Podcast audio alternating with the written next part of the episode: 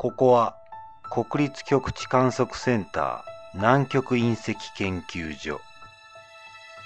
この南極隕石研究所は南極で発見された隕石を調査研究している施設である。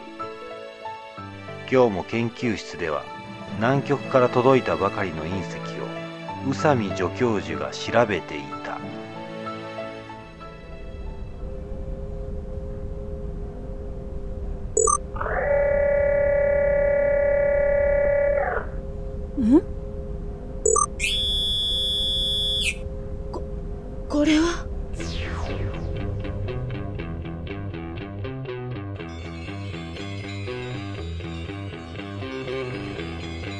ここは全てのバランスが崩れた恐るべき世界なのです。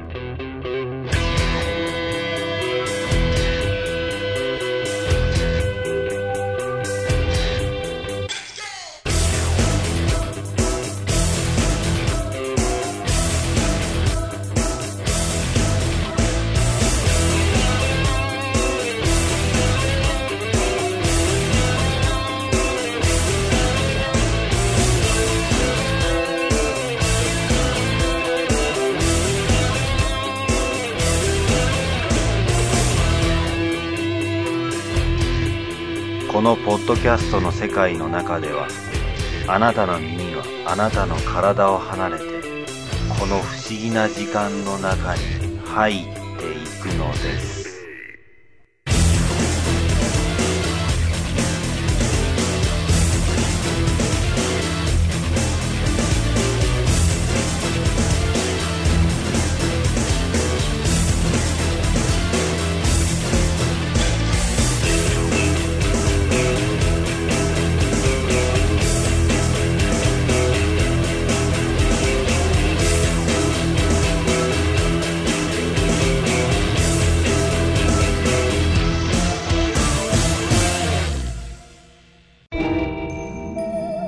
3話空から来たもの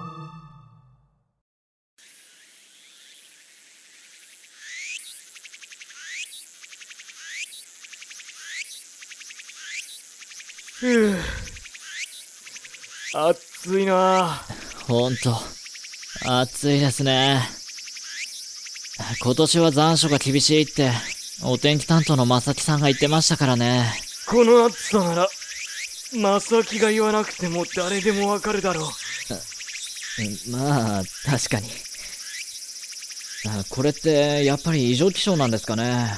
異常気象っていうのは、過去30年間で極端に偏った天候のことで、いわば人間の短い歴史の中での天候の話なんだ。地球の長い歴史で考えれば、氷河時代っていうのもあったわけだから、こんな暑さは異常でも何でもないかもな。なるほど。そうかもしれませんね。ところで、これから行く南極隕石研究所は、小林の知り合いがいるんだったな。はい。高校時代の部活の先輩です。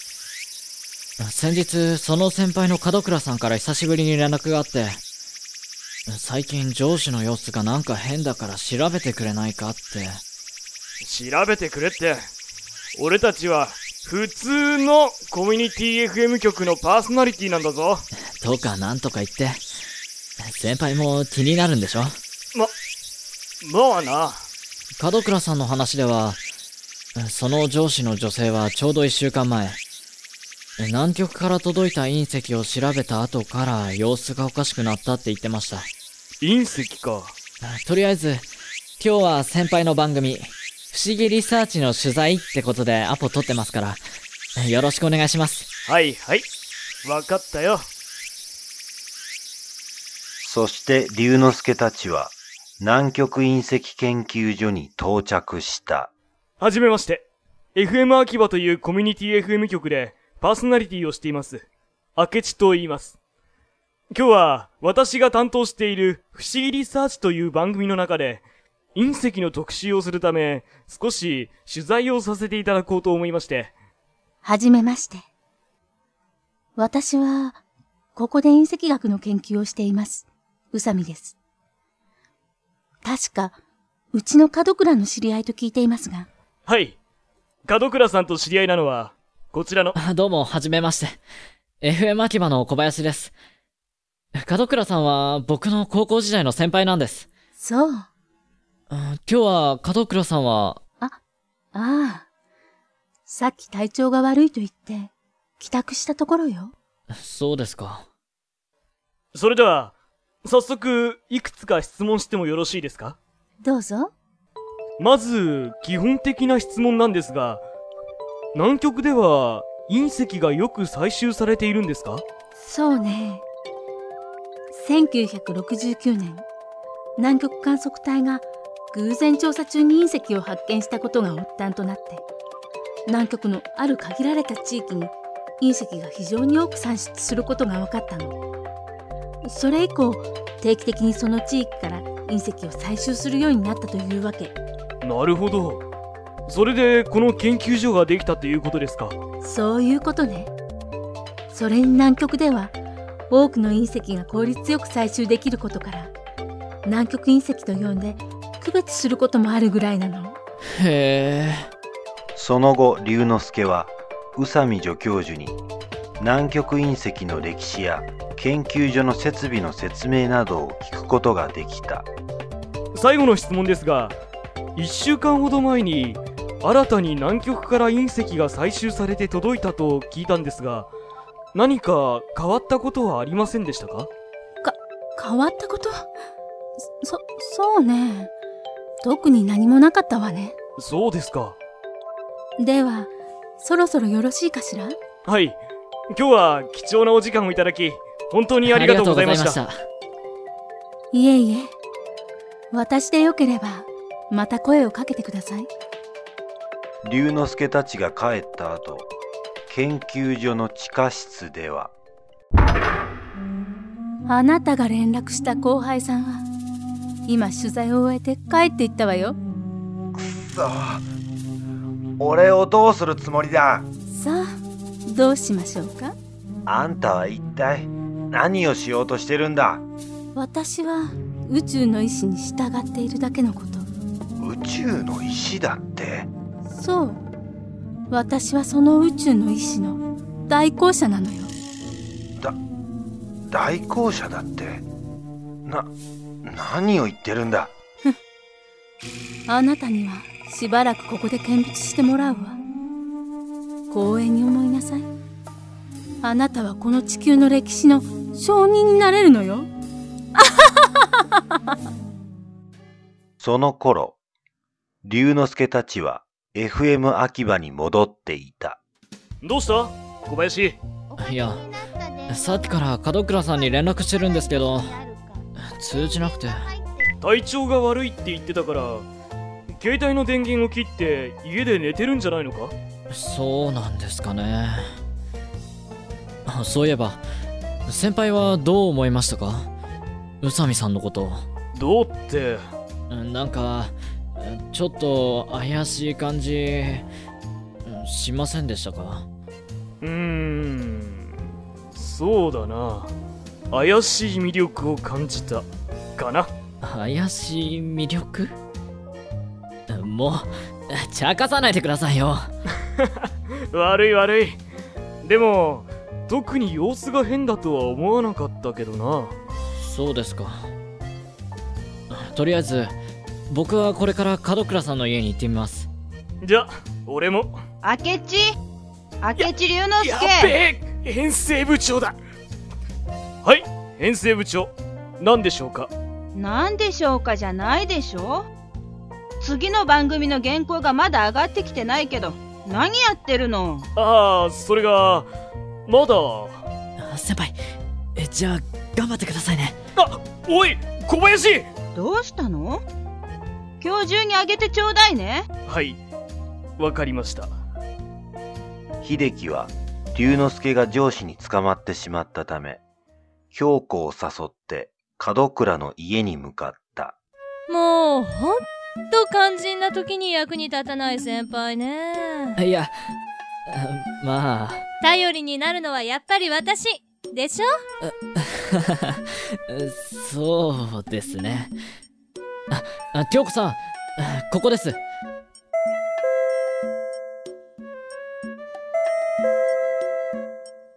寝てるのかな？反応ないですね。そうね。それなら。門倉さん門倉さちょ、ちょっと、え、京子さんんダメね。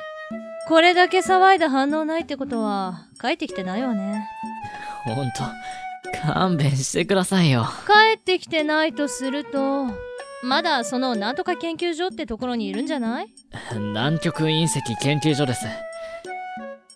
でも確かに帰宅したって言われてましたけど、ひでちゃん、女の勘を信じなさい。女の勘ですか？もしかしたら何か用事があって引き返したかもしれないし、ね？えそ、そうですね。秀樹は京子の半ば強引な意見に従って、再び南極隕石研究所にやってきた。あれ？午前中に来た時は入れたのに。京子さん、どうしますか？表がダメなら、裏からね。え、う裏から？え、え、ちょ、ちょっとえ、京子さんここが裏口ね。ねえ、京子さんえ、これって、まずいんじゃないですか？何言ってるのよ。ここまで来て塞がれるわけないでしょ。やったほら、ひでちゃん、中に入るわよ。えええ、裏口の鍵どうしたんですか？適当に回してたら開いたのよ。そう、きっと鍵がかかってなかったのよ。ほんとかな？お邪魔しまーす。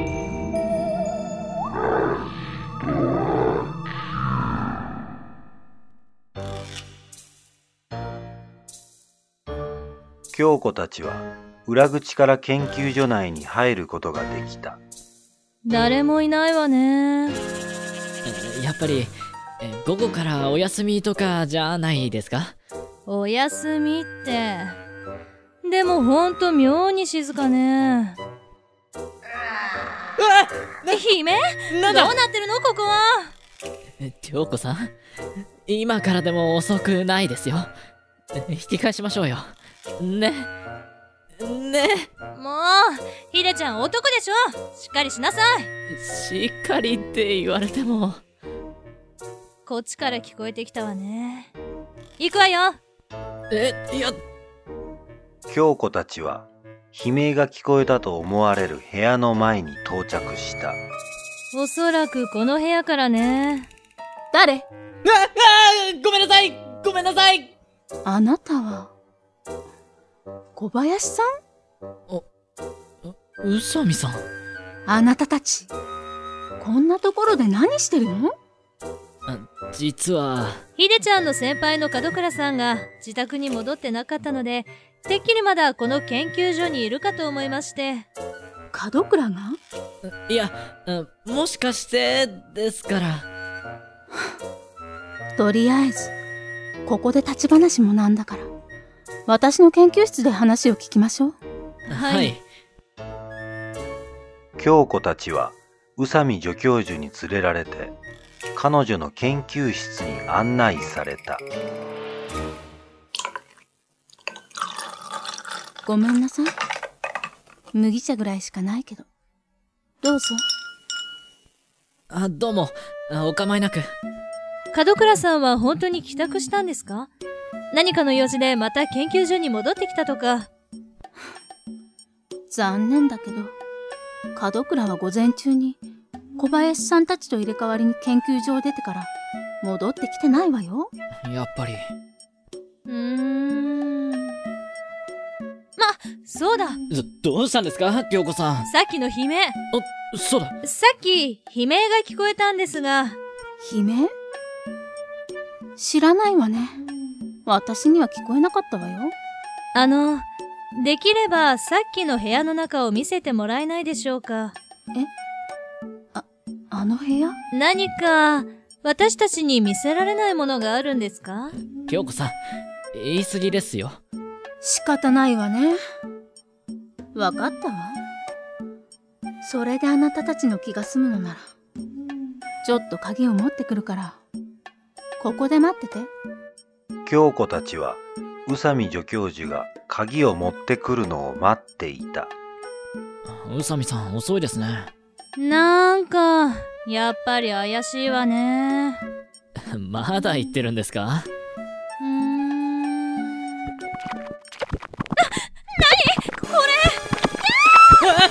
な、なんですか京子さん？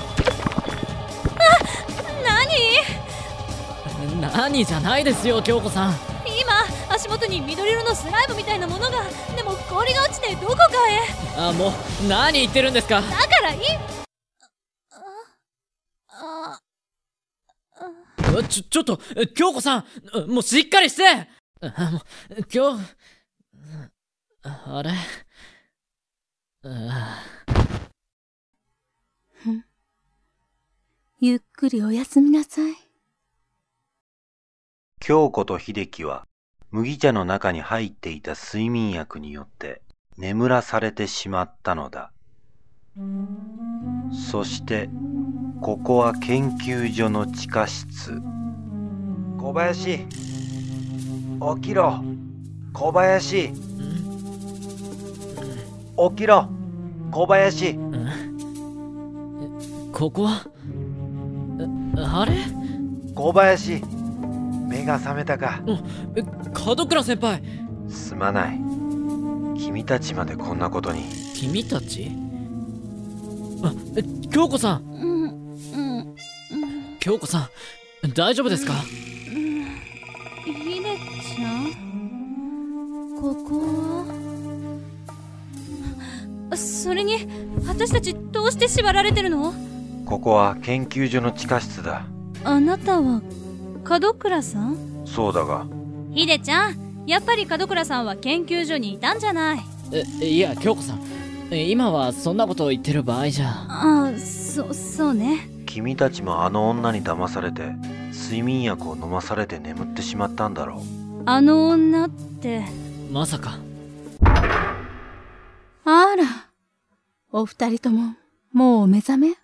あなたは？やっぱりあなたの仕業だったのね。宇佐美助教授。そんな。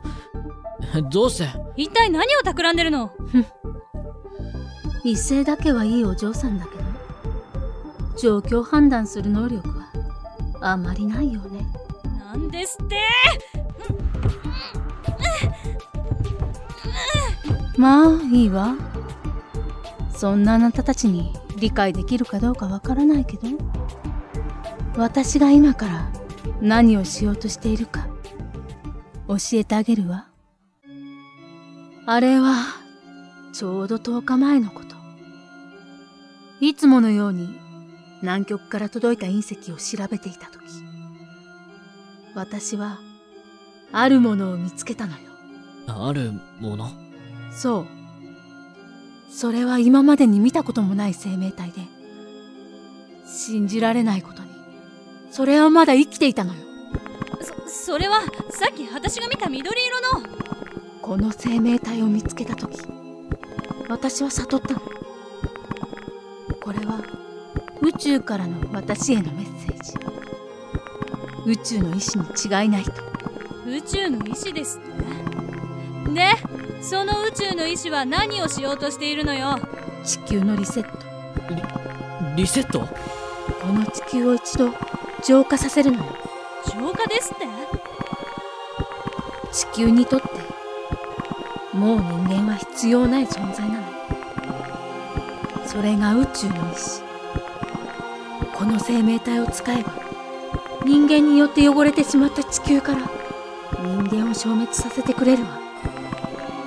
そして地球はもう一度、生命の進化をやり直すのよ。馬鹿げてる。そうよそんなこと絶対にさせないわ。お黙りなさい。やっぱりあなたたちには理解できないわね。仕方ないわね。何をするつもりなんですか？やめてくださいよ！ごめんね。これが宇宙の意志なの宇佐美助教授は京子たち3人に緑色の生命体を放とうとした。な何？待て！そんなことはさせない！先輩！生命体が！あああ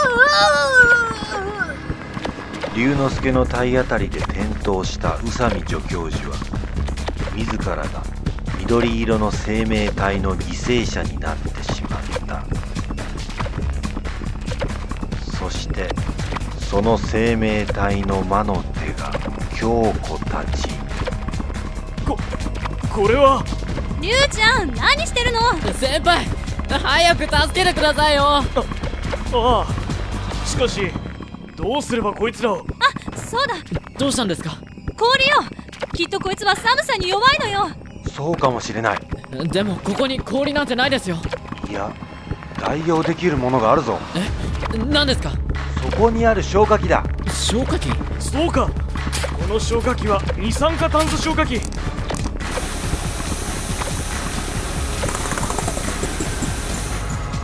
よし。動きが止まったぞ。やりましたね先輩。えでもどうしてこの消火器が？この二酸化炭素消火器は放射時にドライアイスと霧が発生するんだ。なるほど。そんな解説はいいから早く助けてよ京子たちは龍之介によって救い出されあの緑色の生命体は防衛省の機密保管庫で冷凍保存されることとなった。そしてここは坂本教授の研究室。しかし本当に今回はダメかと思いましたよ。俺があと1分遅れていたらどうなっていたことか。でもリュウちゃんどうして私たちがあの研究所にいたことが分かったの？えそれはえ京子さ小林からメールが来たんだよ。メール？んいやその。リュウちゃんそのメールに何て書いてあったの？あもう先輩いいですから。えー、今京子さんと研究所に来ています。先輩京子さんを止めてくださいってな。どういう意味？ヒデちゃん。いやえちょうど京子さんが裏口から入った時にメールを。そんなこと聞いてないわよ。止めてくださいってどういうこと？えいやえそのえごめんなさい！ヒデちゃん。先輩助けてください！小林京子あの生命体のように冷やさないとダメかもな ところで教授あの緑色の生命体は一体何だったんですか？うん。どうやら、あの緑色の生命体は、アメーバに似た生命体で、隕石に付着していたことから、地球外生命体の可能性もあるそうだ。地球外生命体？うん。それにもう一つ、興味深い事実が判明した。興味深い事実？あの生命体が付着していた隕石が見つかった地層は、白亜紀末期と考えられるんだ。白亜紀末期って？そう。恐竜が絶滅した時代と、ちょうど同じぐらいだ。えじゃあまさかあの緑色の生命体が隕石と一緒に宇宙から来てえ恐竜を絶滅させた？そう断定はできないが、その可能性もあるということだ。宇宙の意志か。なんだそれ？あの宇佐美助教授が言っていた言葉よ。宇宙の意志。あの緑色の生命体は偶然隕石に付着していたのでしょうか？それとも宇宙の意志がもたらしたものだったのでしょうか？もしかすると私たちは宇宙の意志にいつも空から見張られているかもしれません。